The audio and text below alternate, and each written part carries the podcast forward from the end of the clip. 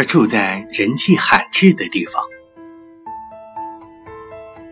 他在白鸽泉水旁边居住，孤独的路通往四面八方，无人把这位姑娘称赞，也无人将她爱怜。